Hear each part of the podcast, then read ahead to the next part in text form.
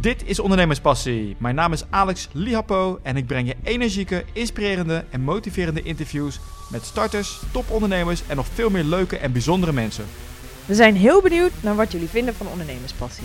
We zouden het dan ook super cool vinden als je je abonneert op ons in iTunes. En het zou nog gaver zijn als je dan ook nog een leuke review voor ons achterlaat. Vandaag praat ik met Remco Klaassen. Hij is multi-guru en kenniskliko. Nou, als spreker omschrijft hij zichzelf als een kruising tussen Kofi en Hans Steeuwen. En zijn expertise ligt op het gebied van leiderschap en communicatie. En dat gaat erg goed, want hij is al tien jaar lang de best beoordeelde leiderschapstrainer van Nederland. Oh hij is auteur van diverse bestsellers zoals Ik, Gezond Egocentrisme, Meer Effectiviteit en Verbaal Meesterschap. Remco, welkom, welkom in de uitzending. Ja, leuk om dit te doen. Nou, ik heb je wat eh, hele eer dat je bij mij in de uitzending komt. Ik heb je beter leren kennen, eh, leren kennen in de podcast van Eindbazen Ja. en die van Thijs Lindhout. Dus als eh, de mensen nog meer van jou willen horen, ga zeker naar die podcast luisteren. Ja. Dit wordt geen herhaling van die podcast. Nee, laten we dat niet doen. Dus maak je, maak je geen zorgen. We gaan het hebben, dit keer hebben over de details. Hè, want je bent begonnen in, eh, als ik het goed heb, 1994. Juist. En je zat eerst in de ICT. Ja.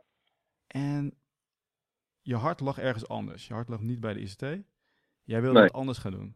Nou, het is eigenlijk per ongeluk ontstaan dat ik gewoon een energielek ervaarde. Ik, ik, het, het ging, ik kon het wel. En ik ben richting sales daarna ontwikkeld. Maar ik kwam erachter dat ik wel eh, kan verkopen, maar geen salesman ben. En dan gaat er dus iets mis. En in die tijd ben ik dus ook in cursussen beland als cursist. En nou, wat ik toen eh, meemaakte, dat, eh, ja, dat stond haaks op wat ik eh, ervoer als, als IT'er. En welk gedeelte was dat? Nou, bijvoorbeeld de eerste keer bij, bij, bij Anthony Robbins. Eh, Ja. ik, ik kan me nog herinneren dat ik op de middelbare school en op de HTS echt eh, al klunend door de colleges ben gevochten. Met, met al droedelmakend en turflijstjes makend om, om gewoon wakker te blijven. En ik kwam in de klas eh, bij Tony Robbins in Londen met 14.000 anderen. Ik denk, wat moet hier gebeuren? En ik, ben, ik was helemaal wars van Chaka en Heidi Hi, Heidi Ho. Maar die man die heeft mij de eerste dag 15 uur lang wakker gehouden. En, en s'nachts konden we niet naar bed, omdat we het stuiterend van de energie eh, in de bar zijn beland. Ik denk, wat is hier aan de hand? Hoe kan je binnen, binnen twee minuten suicidaal zijn in een college? En eh 15 uur luisteren naar in principe ook gewoon een leraar. Ja, ik, eh, ik heb zelf, eh, ben ik ook geweest in 2013. Ah, en hij spreekt echt van 9 uur s ochtends tot, hij ging voor mij door tot eh 12 uur s'nachts. En Ja. hij nam geen pauze. Dus Nee. eh, ik weet niet hoe hij dat deed. Ja, nou, da- daar ben ik dus een pak van gaan maken. Dat, Ja. eh, ik, ik vond het contrast zo ontzettend groot. Hoe, hoe goede content. Want ik heb best op kennisniveau prima leraren gehad op de ATS. Maar het- ik ging gewoon mentaal op vakantie. Ik ga uit. Het- ik, en ik ben later er pas achter gekomen dat ik gewoon, als ik niet genoeg geïnspireerd raak, dat het voor mij heel moeilijk wordt om wakker te blijven of, of eh, geconnect aan het verhaal. En eh, die Tony, die kon dat dus wel. En toen, toen is mijn verwarring begonnen. Dat, dat, heeft zich uit- uiteindelijk geleid tot het blauwe boek. Want verbaal meesterschap is dus wat, wat anders dan eh, goed kunnen praten of netjes content kunnen voortsturen. Dat is gewoon een heel ander vakgebied. Dat heb ik bij Tony ontdekt. Ik heb eh, dat boek gisteren binnengekregen, want ik heb hem besteld na de uitzending van Eindbazen. Ah, cool. Waarin jij ook dus meer vertelt over eh, hè, dat jij dat eh, Tony Robbins ook even na het, of althans, eh, ook die lengtes van seminars doet. Ik had er Ja. eigenlijk nog nooit van gehoord. Nee. Dus zeer van onder de indruk. Ik, ik ken alleen Tony Robbins die dat zo deed. Ja. Nou, ik, ik heb een, hele hoop gespiegeld van die man. Ik, het is begonnen met, ja, hoe, hoe kan het? En eh, kort daarna zat ik in een theatershow met, volgens mij wat Joep van het Hek. En die, die heeft mij ook 2,5 uur wakker gehouden en baalde ik dat het afgelopen was. Terwijl, en dat was dus wederom een schilcom, eh, schilcontrast met, met, met normale leraren die mij na vijf minuten al irriteren. En toen is eigenlijk, eigenlijk eh, ja, min of meer per ongeluk die zoektocht ontstaan van wat houdt nou aandacht vast? Hoe kun je mensen eh, vastpakken en, en vrijwillig met veel plezier en energie urenlang blijven boeien? En daar blijkt dus een hele hoop technieken voor eh, eh, beschikbaar te zijn. Alleen, die worden ons niet onderwezen. Maar, eh, Nee. Ik weet niet of ik, als ik te veel praat, moet je me gewoon onderbreken. Want ik vind dit onderwerp gewoon te leuk. De, nou, ik, wil, ik, wil, ik wil straks een bruggetje maken. Ik hou deze zeker in gedachten voor straks. Want je Uh-huh. bent toen begonnen hè, in 1994 Ja. uit de ICT. Je zei Ja. ook van, ik heb een soort tweespoor gevolgd. Ja. Maar je bent toen training aan gegeven op het gebied van NLP. Ja, persoonlijke ontwikkeling. Het was toen al een beetje een vergaarbak. Eh, Maar hoe deed je dat? Kwam je, ja. had je eigen bedrijf opgericht of kwam je bij iemand, via iemand anders binnen? Nee, nee ik, ik heb het eh, gewoon aangedurfd om, om zelf te beginnen. Eh, dat heette destijds gewoon een eenmanszaak, geloof ik. Hè, wat nu ZZP is. Je moet een btw-nummertje scoren en een bankrekening openen. En ik vond het ontzettend eng, eh, spreken voor publiek. Maar ik merkte dat die, die onderwerpen die ook Tony en Stephen Covey en al die goeroes eh, hadden... ik kon daar niet over stoppen om daarover te praten. Ik vond het zo ontzettend interessant. Ik denk, nou, wat ik ga doen, eh, ik ga mensen uitnodigen. Want ik, en, en laten we zeggen, de derde, derde laag aan vrienden. Want je beste vrienden en familie, dat is natuurlijk helemaal scary shit om die in de zaal te hebben. Dus ik ben eh, in, via het, de sportclub en via het verenigingsleven en eh, social media hadden we toen volgens mij nog niet. Dus ik, ik heb er volgens mij twaalf uitgenodigd. Ik zeg, jongens, ik moet praten, ik heb leuke onderwerpen.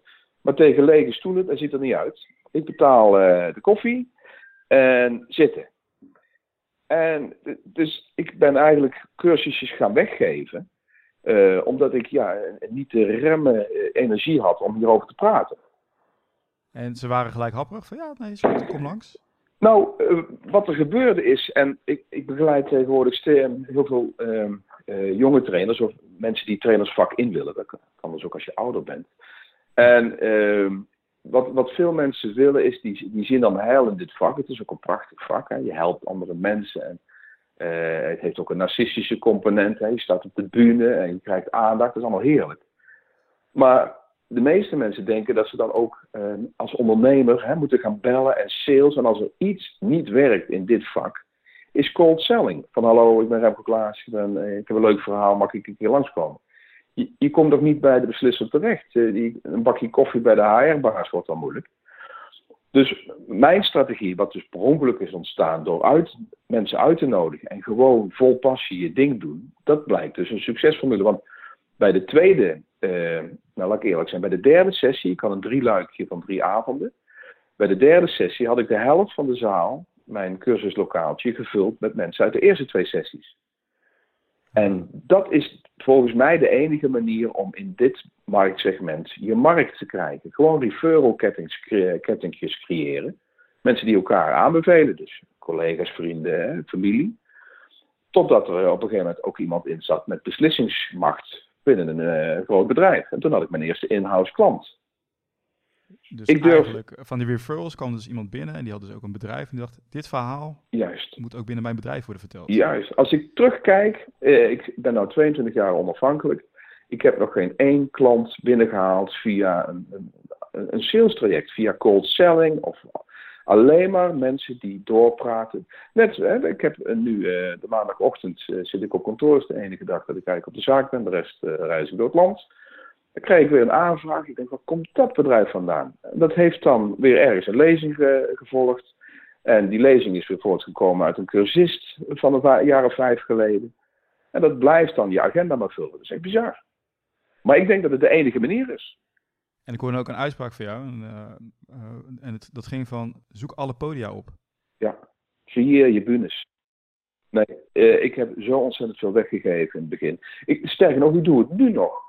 Ehm, het wordt voor mij is het wel makkelijk gemaakt als je bekendheid hebt. En je hebt agents en uitgevers. En die doen allemaal hun best om mee te verdienen aan jou. En onderwijl creëren ze bühnes voor je.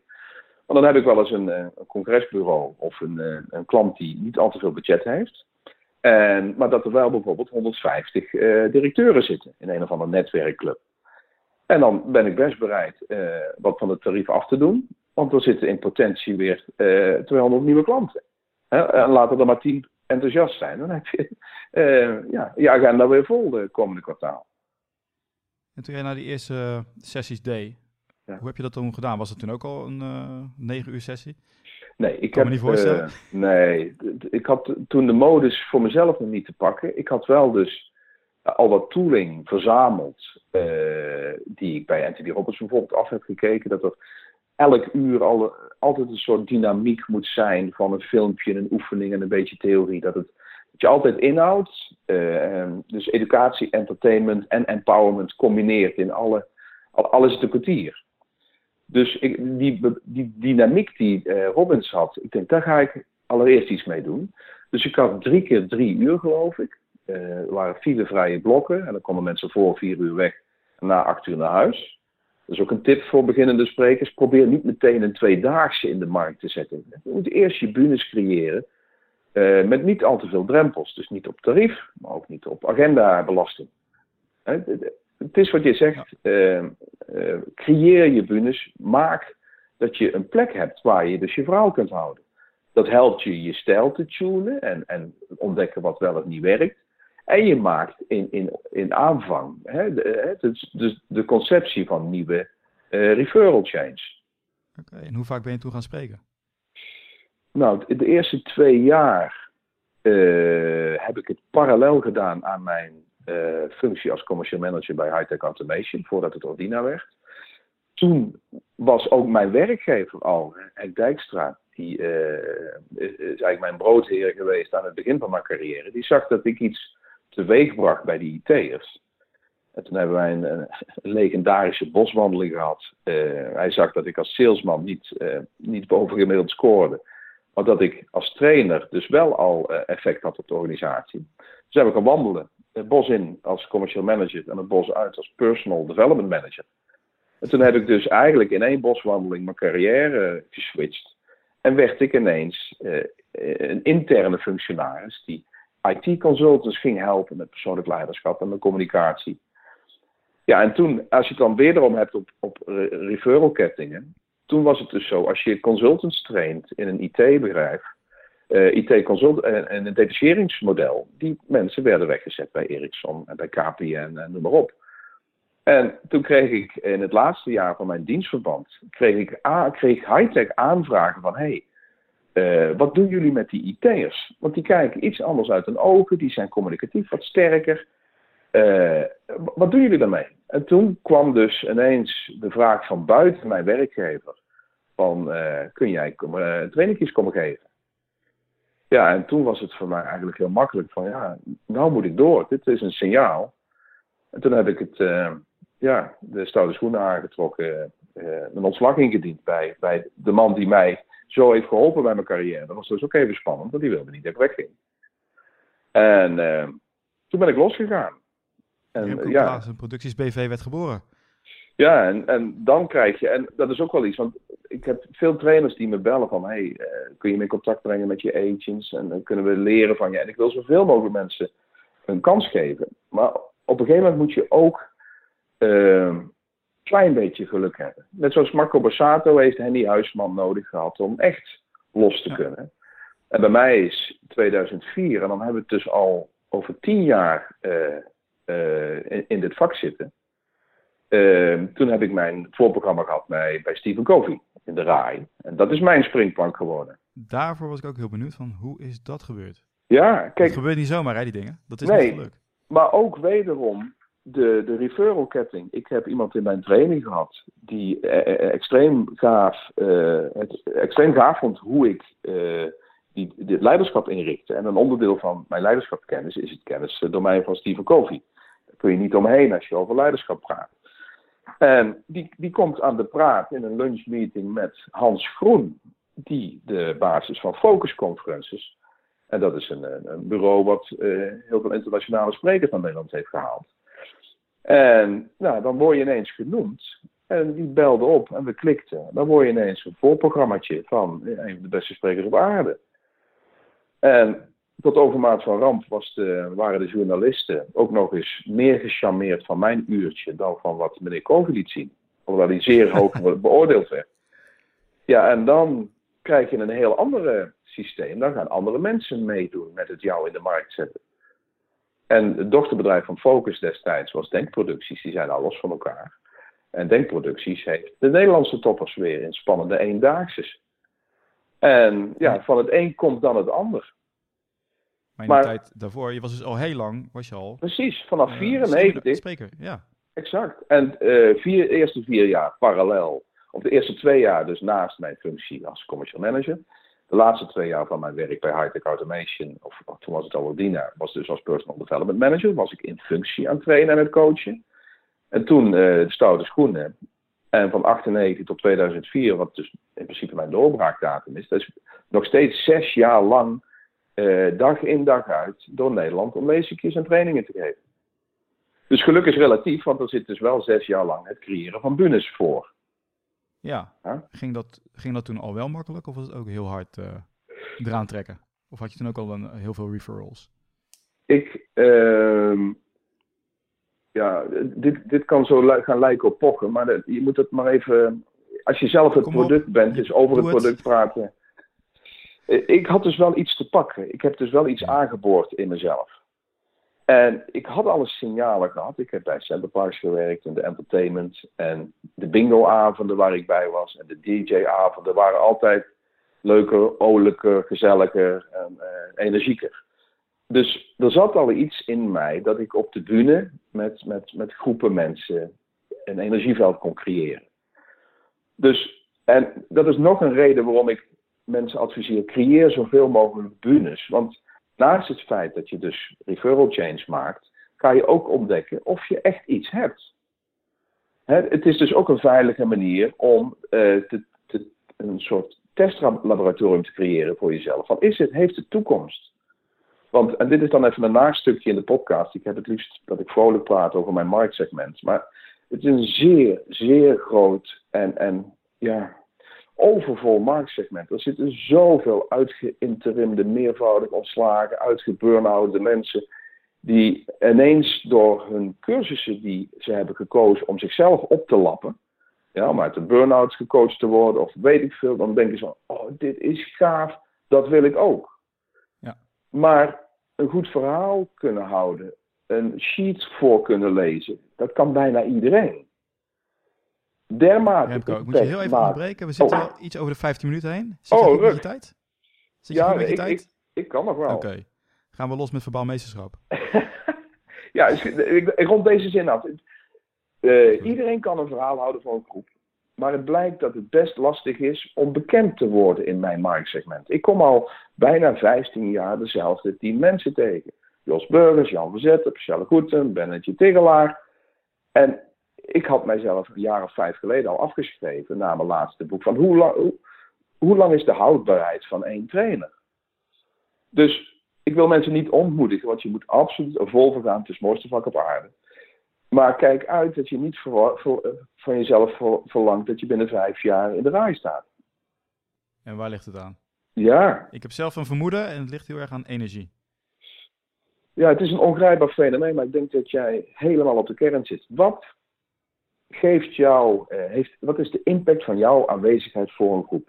En dat overstijgt het hebben van goede content. En, en uh, anders waren er wel honderd Tony Robbinsen. Als je weet wat hij verdient, dat is een heel aanlokkelijk cv. Dat is een heel prachtige carrière. En toch zijn er op wereldniveau ook maar een stuk of 20, 30 die dat kunnen. weet je wat een mooi, mooi voorbeeld is? Er zijn duizenden TEDx'en. Ja. Prachtige verhaaltjes, leuke uh, half uurtjes. Maar als je kijkt hoeveel van die mensen echt ook een carrière hebben in het sprekersvak. Dan wordt het ineens echt, dan wordt het gedecimeerd. Ja. Dus um, niet ontmoedigen, vol, vol ervoor gaan. Maar uh, een mooi vergelijk is de zangers. Sinds ik Idols en The Voice en weet ik veel, ik heb drie kinderen, dus ik heb geen macht meer over mijn afstandsbediening. Ik word helemaal gek van juryprogramma's. Maar hoeveel duizenden prachtige zangers en zangeressen hebben we al gezien. En hoeveel tientallen blijven er over dat heeft een beetje hetzelfde effect in, in, in dit vak. Is dit te somber, Alex? Uh, ik wil niet. Uh... Ik word een beetje depri van jou, want je zei dat je nogal heel grappig zou zijn eigenlijk. Oh, ruk. Nou, laten we snel over verbaalmeesterschap, techniek. Nee, we gaan het over het leuks hebben. En dat is wel het verbaalmeesterschap, want uh, valt me ook heel erg op. Heel veel mensen die ik zie spreken, denk van ja, ik val er ook van in slaap. Ik heb ook een beetje dat uh, ADD-achtige van ik wil een beetje energie hebben. Ik wil lachen, ik wil... Yes, wij zijn autistisch, worden met allerlei... Alex autistisch zijn. Wij zijn autistisch. Autistisch. Je ziet altijd van die leuke woordspelingetjes. Nou, die is niet van mij, maar ik moest zo lachen. Iemand zei het over mij. Dus, uh, nee, sorry, ga door. Ik onderbreek je. Nee, maar ik wil een beetje, hè, ik wil een beetje lachen. Ik wil, een, eh, ik wil echt iets, iets voelen wat die hè, dat die spreker zich niet verveelt op het podium. Ik heb Ja. ook een hekel aan die powerpoints. Juist. En mensen gaan daar zo erg de fout mee in. Dat ze denken van, weet je wat, als Ja. ik nou heel veel informatie ga vertellen... eh, ik ben vorig jaar ook weer bij zo'n eh, zo'n conferentie geweest. En dan denk ik van, ja, ik kan me bijna niets herinneren van wat er verteld is. Juist. En daar zit de kern in. En jij geeft ook aan, weg met die powerpoints. Yes. Deel nooit het podium met iets wat meer licht geeft dan jijzelf. Ja. ja, ik ben voorzitter van de stichting Slachtofferrol PowerPoint Presentatie Nederland. Dus je hebt wel de juiste te pakken. Biermervrij Nederland, dat zeg ik. Ook voor eh, misschien als je ook de docenten langs wil gaan. Oh mijn god, Red Alex. al die kinderen. Twee jaar geleden hadden we Verbaal Meeschap XXL. Dat is een 12 uur programma. We zaten in de arena. Eh 300 man schat ik. Komen er twee naar me toe, waren directeuren van de PABO. Schaamrood op de kaak kwamen ze zeggen dat zij hun mensen nog geen 5% meegeven van wat ik die dag had geboden. En wat, dat, daar schrik ik van. Dat zijn de mensen die de katalysator moeten zijn van nieuw talent. De inspiratiebron moeten zijn voor de nieuwe generatie. En die weten, hebben wel conventionele presentatietechnieken. Van zet niet veel eh, regels op een sheet. Tel, tel, tel. Je moet je groep, doelgroep kennen. Dat soort dingetjes. Ja, als je een beetje trillerig bent, gebruik dan geen laserpen. Dat soort eh, grapjes. Maar op verbaal meesterschap wordt dus geen les gegeven. Hoe pak je een publiek? Hoe boei je dusdanig dat mensen met meer energie gaan dan dat ze gekomen zijn? En dat is een ander vakgebied. Dus al die leerlingen vallen in slaap. Ja. Exact. En zeker die nieuwe tijd, die hersenfrequenties. Je moet dus wat meer, als je wat meer leest over het, autistisch spectrum en wat eh, de wetenschap inmiddels denkt te snappen over hoe het ontstaat en waar het naartoe gaat. Die, die, die hersentjes die hebben een hele andere modus dan, dan 50 jaar geleden. En daar moet dus ook ander, eh, eh, een ander energieveld, een ander prikkelniveau eh, voor gecreëerd worden om, om die, die snelle hersentjes bezig te houden. Dat kan niet meer met, met oude eh, didactische vaardigheden. En dan is de vraag, is dat een energie die in je zit? Hè? Dus bij jou, je wist al van, ik heb die energie. Je, je gaf ook een voorbeeld van een, een bingoavond waar je een groot feest eh, van Ja. maakte, lang Ja. geleden. Maar heel veel mensen zitten op een laag energieniveau. En nu is mijn Ja. vraag, kunnen die mensen ook opeens boeien? Ehm, er is een reden waarom mijn verbaal meesterschapboek het la- mijn laatste boek was. Dus eh, mijn eerste twee gaan over mensen in hun kracht brengen. En wat we hebben ontdekt is heel duidelijk, en, en het is gewoon lineair eh, te onderbouwen. Mens, iedereen heeft passies en iedereen heeft talent. Maar niet iedereen zit op de juiste mix. Dat dus je, je vuur van binnen zich matcht met, met jouw competenties. Dus ik ben ervan overtuigd dat termen als congruentie en authenticiteit voor iedereen haalbaar zijn. En dat is je allereerste taak. Het heeft dus niks te maken met spreekvaardigheden. Ik ken mensen die stotterend en met een, een heel ander energieveld, want ik ben een redelijke butsbal, een stuiterbal, maar die toch zo indruk kunnen maken. Eh, omdat ze kloppend zijn. Omdat het, ja, je voelt direct dat wat ze zegt binnenkomt. En dat heeft te maken met mensen die, die kloppen. Dus jouw vraag kan ik heel eh, zeker beantwoorden. Iedereen kan in een, een, naar een modus toe groeien waar die energie geeft. Waar die kloppend is. En als je dat dan op de bühne ook nog eens durft te vertalen, dus jezelf durven zijn, ja, dan ben je dus iemand die indruk maakt. Dat is 100% zeker. Dus het kan best zijn, eh, even het voorbeeld over eh, docenten, dat die docent eigenlijk niet op de goede plek zit. Dat het niet het vak is of het beroep Ja. is wat hij eigenlijk wil doen. Ja. Dus de rest wordt ook lastiger. Ik heb er een hoop gehad, zeker ook op de HAVO, die, waar ik vandaag van, waarom sta jij, ben je opgestaan vanochtend?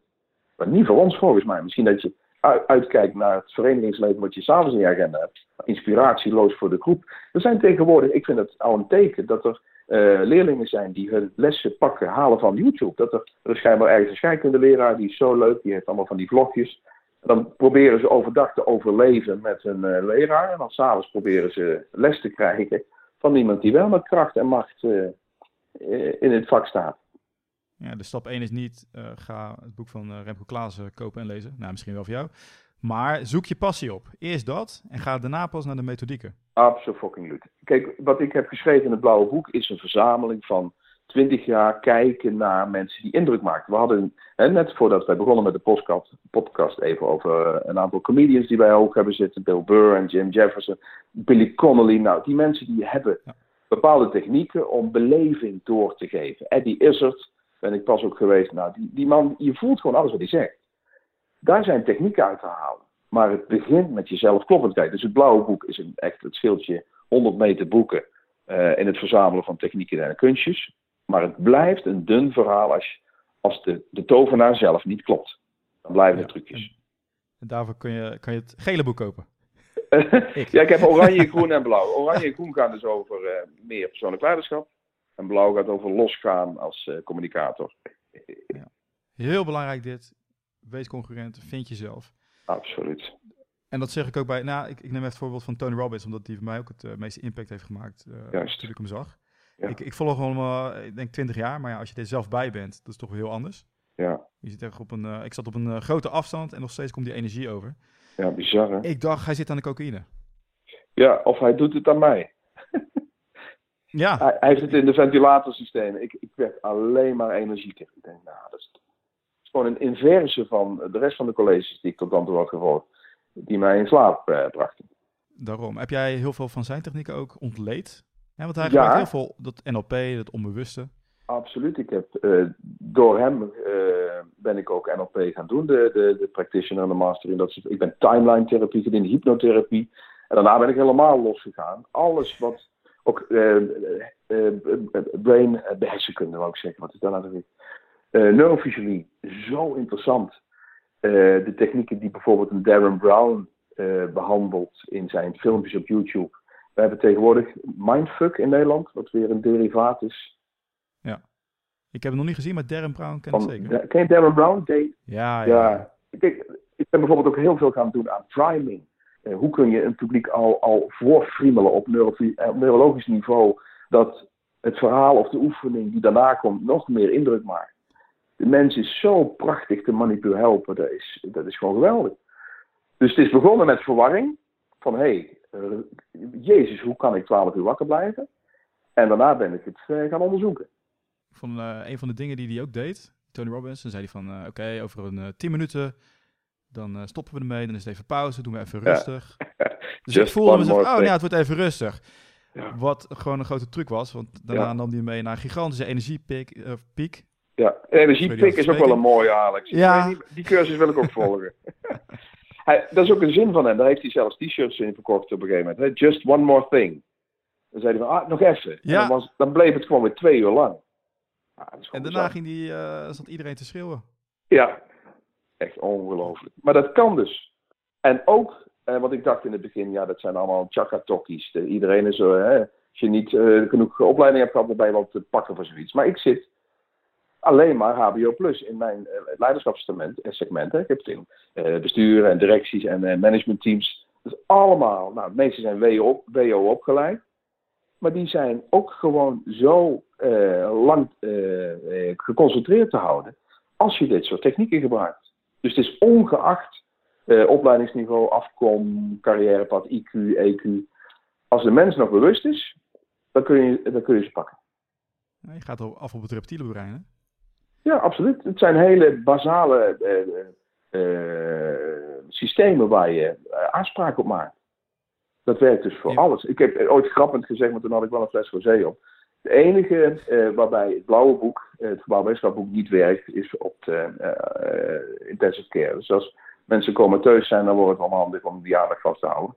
Maar alles wat nog een beetje bewustzijn heeft, is te pakken voor uur na uur na uur. En wat is nou het grootste verschil? Of, nou, misschien deze eerste vraag. hè. Is het echt nodig om zo lang een seminar te houden om een punt te maken? Mm, in principe niet. Je kunt Of vind jij het gewoon leuk om op de bühne te staan? Dat ook, maar dat heeft ermee te maken met hoeveel content je wil achterlaten. Ehm, ik kan in een lezing één punt achterlaten en dan een jaar later nog aan iemand vragen waar ging het over. En dan zeggen ze de font bijvoorbeeld. Ehm, dat leg ik een andere keer wel uit. Ehm, in mijn 3,5 daagse zitten vier of vijf forse thema's die zo hard binnenkomen dat je ze ook. Ik had pas iemand die was eh 15 jaar geleden door mij getraind. En nogmaals, het is niet pochen. Het gaat nou over bepaalmeesterschap en het feit dat die trucken werken. Eh, die was 15 jaar geleden door mij getraind en die kon ik nog steeds zinnen laten afmaken. Stukjes theorie laten reproduceren door de, de triggers die ik afvuurde. Dus je hebt niet zo lang nodig om iets uitgelegd te krijgen, maar om iets geïntegreerd te krijgen in een mens, wetende dat de mens niet van nature genegen is om lekker makkelijk te veranderen. Een van mijn hoofdthema's in mijn eerste twee boeken is: mensen willen en kunnen wel veranderen, maar willen niet veranderd worden. Dus als je dat weet en dan toch zorgen dat mensen na je training hun leven omgooien, uit de kast komen, een bedrijf starten of stoppen, eh, hun leven dermate serieus nemen dat ze tot actie overgaan, dat vergt wel wat tijd. Dat krijg je niet in een uurtje. Of iemand was al klaar en ben je alleen een soort instigator. Dan, en dan had hij al benzine op zijn jasje en hoefde hij alleen maar te vonken. Maar eh, dat, die luxe heb ik niet altijd, dat mensen al klaar zijn voordat ze de training inkomen. Ik moet ze openbreken. En dat kost wel wat langer. En hoe kom jij aan jouw verhalen die je dan altijd vertelt? Oh mijn god. Nou, inmiddels uh, reciteer ik veel uit eigen uh, stuf. Maar als je 22 jaar op de bühne staat, dan maak je nog eens wat mee. En in het begin ben ik verhalen van anderen gaan vertellen. Uh, verhalen van Kofi, verhalen van Tom Peters, van Tony Robbins, uh, Chicken Soup of the Soul, uh, YouTube, TEDx. De beschikbaarheid van kennis is zo maximaal tegenwoordig. Heerlijk. En omdat ja. ik toch tv-allergieën heb, omdat ik, hè, mijn kinderen zitten met die, met die juryprogramma's en, en Jordy Shore en weet ik veel wat van pulp allemaal. En dan verdwijn ik gewoon de YouTube in.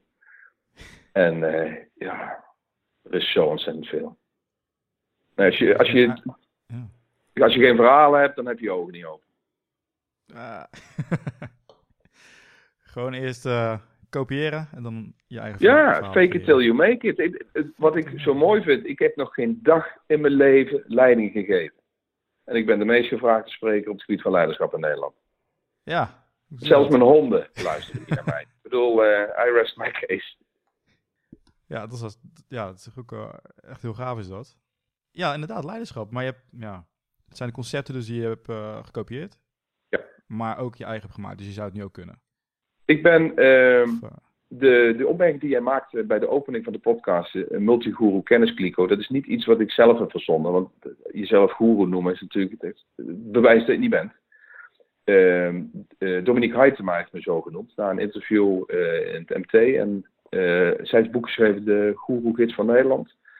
En zij kwam er ook achter dat ik bizar weinig van mezelf heb.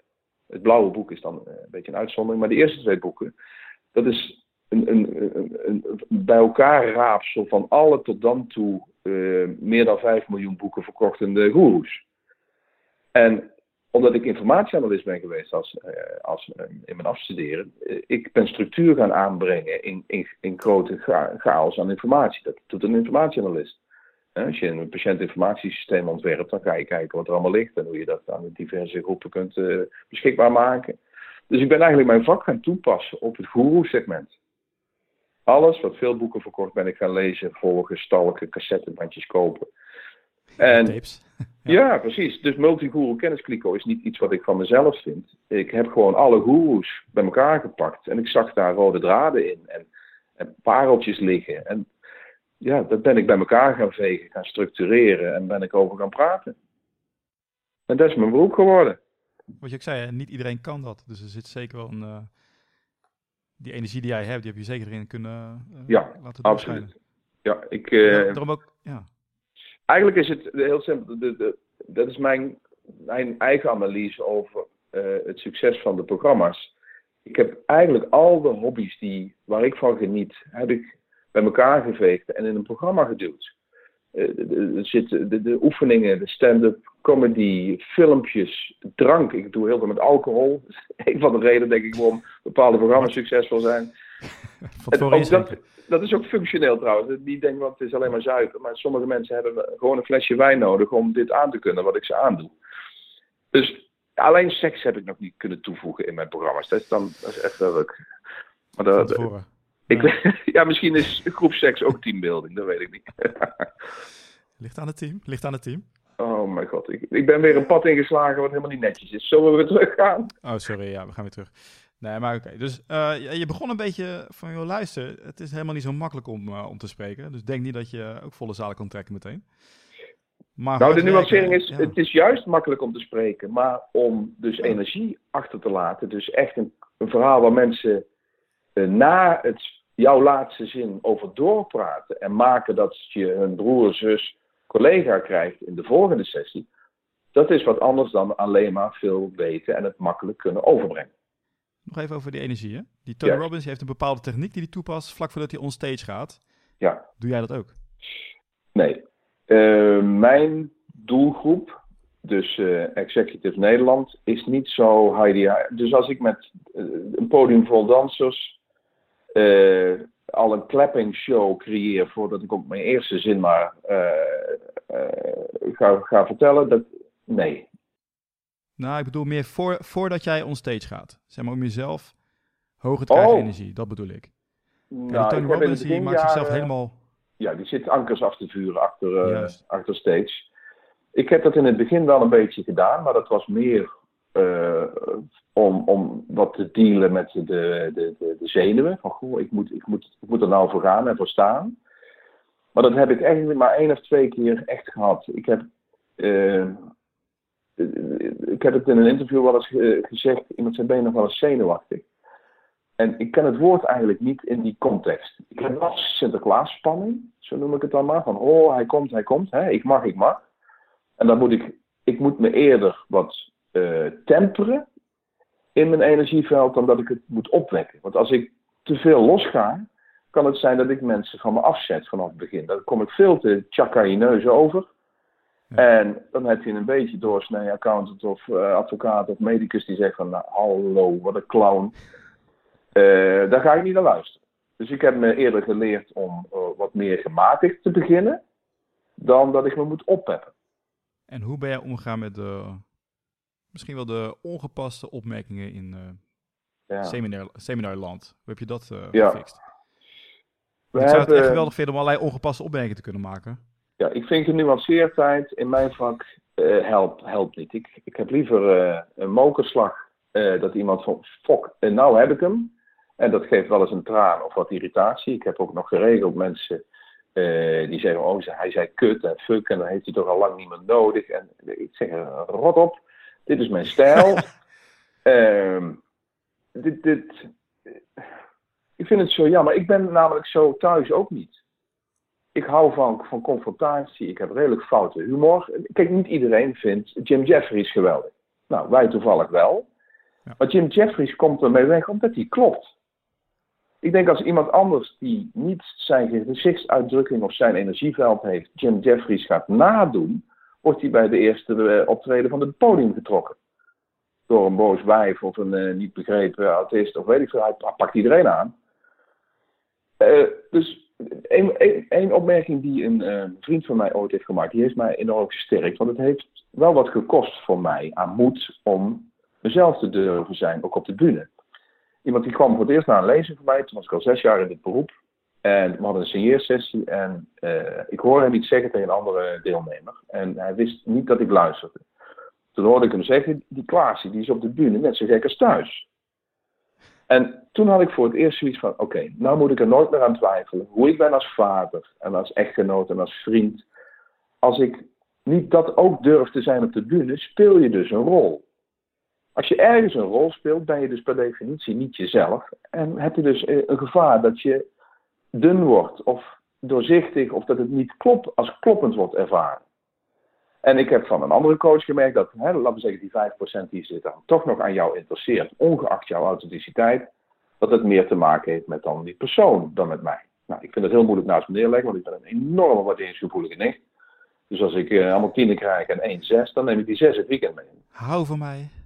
Ja, ik heb een eh waarderingsgen. Oh, vind mij aardig, dat zit wel eh, in mijn trauma. Ik vind jij ook echt geweldig, Remco. nou, ik jou ook. Oh, dank je. Nee, maar blijf jezelf. Eén coach heeft mij briljant geholpen. Hij zei: Klaassen, hoe je ook bent, er zijn altijd drie groepen mensen. Mensen die helemaal weg van je zijn, mensen die neutraal met je zijn en mensen die van je balen. Als jij baalt van mensen die van je balen, kun je daaraan proberen tegemoet te komen. En na jouw geslaagde verandering zijn er drie groepen mensen. Ja? Nog steeds fa- fan, eh, neutraal en balen. Er is no way to win. Het beste wat je kunt doen is helemaal jezelf proberen te worden. En dan accepteren dat er altijd een aantal zijn die jou gewoon niet, niet snappen. Of nee, nee, bij je aanvang al niks vinden. Nou ja, fuck it. Ik geloof niet dat iemand authentiek is in het hufstel zijn. Als je 90% Ja, tegen het concurrentie dan, wat je hebt. Nou, het kan wel. Ik ben nou bezig met... eh, met een, een, nieuw boek wat gaat over moed met Marinka Lipsius. samenwerking. En ik ga een hoofdstuk aan haar boek doen. En daar zit ook een rode draad in over ego's. Soms kunnen ego's zo ontploft raken dat ze niet meer in de gaten hebben wat ze teweeg brengen op de bühne. En de bühne kan dus ook een vergaderzaal zijn.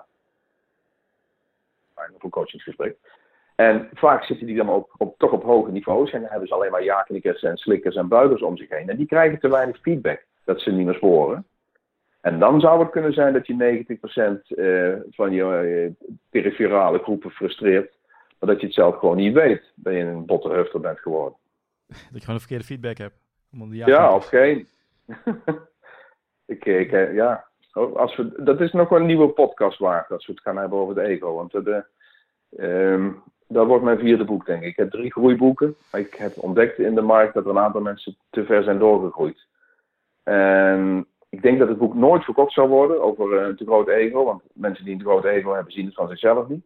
Het zal wel veel weggegeven worden, denk ik. Dan komt er zo'n baas. Ik, ja, ik heb er al vier. Schijnbaar een goed boek. Ik heb er al vier gekregen. Nee, cirkel je spoort niet. Ja, subtiele hint. Dus uh, je gaat veel mensen daarmee helpen. Remco, personal pitstop. Yes. Word ik ook een eindbazen.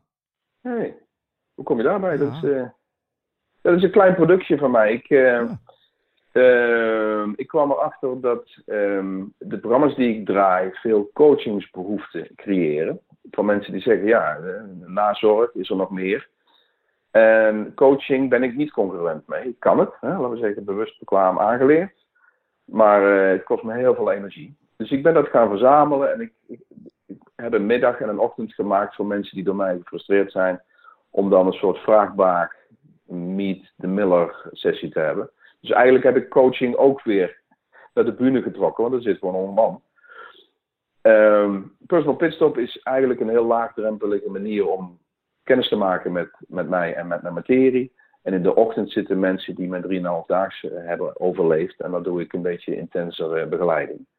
En dan kun je voor een paar tientjes toch eens een keer. Het punt is, ik, heb zo, ik begin het gevoel te krijgen dat ik. Mijn 90% van mijn markt de mensen zijn die het minst nodig hebben. Die zijn al succesvol en willen doorgroeien. Maar eh, niet iedereen heeft gewoon even 3 mil MD-budget beschikbaar om gewoon 3,5 dag lekker aan zichzelf te werken. Dus ik ben aan het proberen om uh, de beschikbaarheid van dit mooie spul, hè, je bent bij Tony geweest, dat is niet voor iedereen beschikbaar. Dat is eigenlijk zonde. Ja, zeker. Dus ik blijf het executive, de executive corridor bedienen. Maar ik wil meer de trainer van het volk gaan worden de komende tien jaar. Dat ik, klinkt dat goed, trainer van het volk? Ik wil niet denigrerend overkomen, maar beschikbaarder maken van de materie die ander, anderszins voor mensen eigenlijk nooit op hun pad komt. Ja, voor de mensen die het niet weten, je doet echt nog veel meer. Uh, ik zou zeggen, luister ook naar de Eindbazen podcast. Want je geeft ook veel meer hulp dan hè, wat, wat te zien is op, uh, op internet. Absoluut. Dus dat, dat gaat, uh, die podcast gaat daarover. Ik nog wel een kort vraag. Hebben ze jou nog een beetje kunnen beïnvloeden met hun ideeën? Je had veel nou, aantekeningen genomen. Ja, één ding wat, wat de Eindbazenboys... er, is, er zijn nog dimensies aan groei platformen die ik nog niet durf. We hebben het ook over ayahuasca. Ik weet niet of ik dat goed uitspreek. Ja, ja, ja. Dat je dus zo'n psychedelische trip maakt. En Wigert heeft al een keer, een keer nagebeld van Klaas, waar blijf je? Ik denk dat ik het gewoon nog niet durf. Uh, maar dat is iets. ik blijf openstaan voor alle vormen van beïnvloeding en, en introspectieve trucs. Hoe dichter je bij jezelf komt, hoe mooier het leven wordt volgens mij. Maar deze heb ik nog niet aangedurfd. Ik heb net een interview gehad met Peter Joosten en die heeft het wel gedaan. Ook wow. alleen van de eindbazen.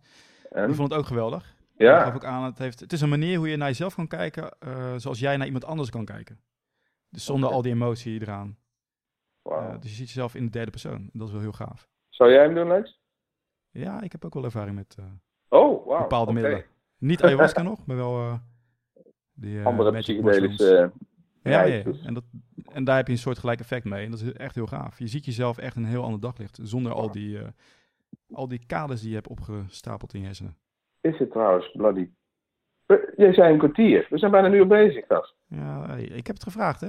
Oh, ja, ja ik, nee, ik vind het niet, maar ik kan wel door. Maar ik dacht dat jij kort, op ondernemerspassie ja. korte dingetjes wilde presenteren aan de markt.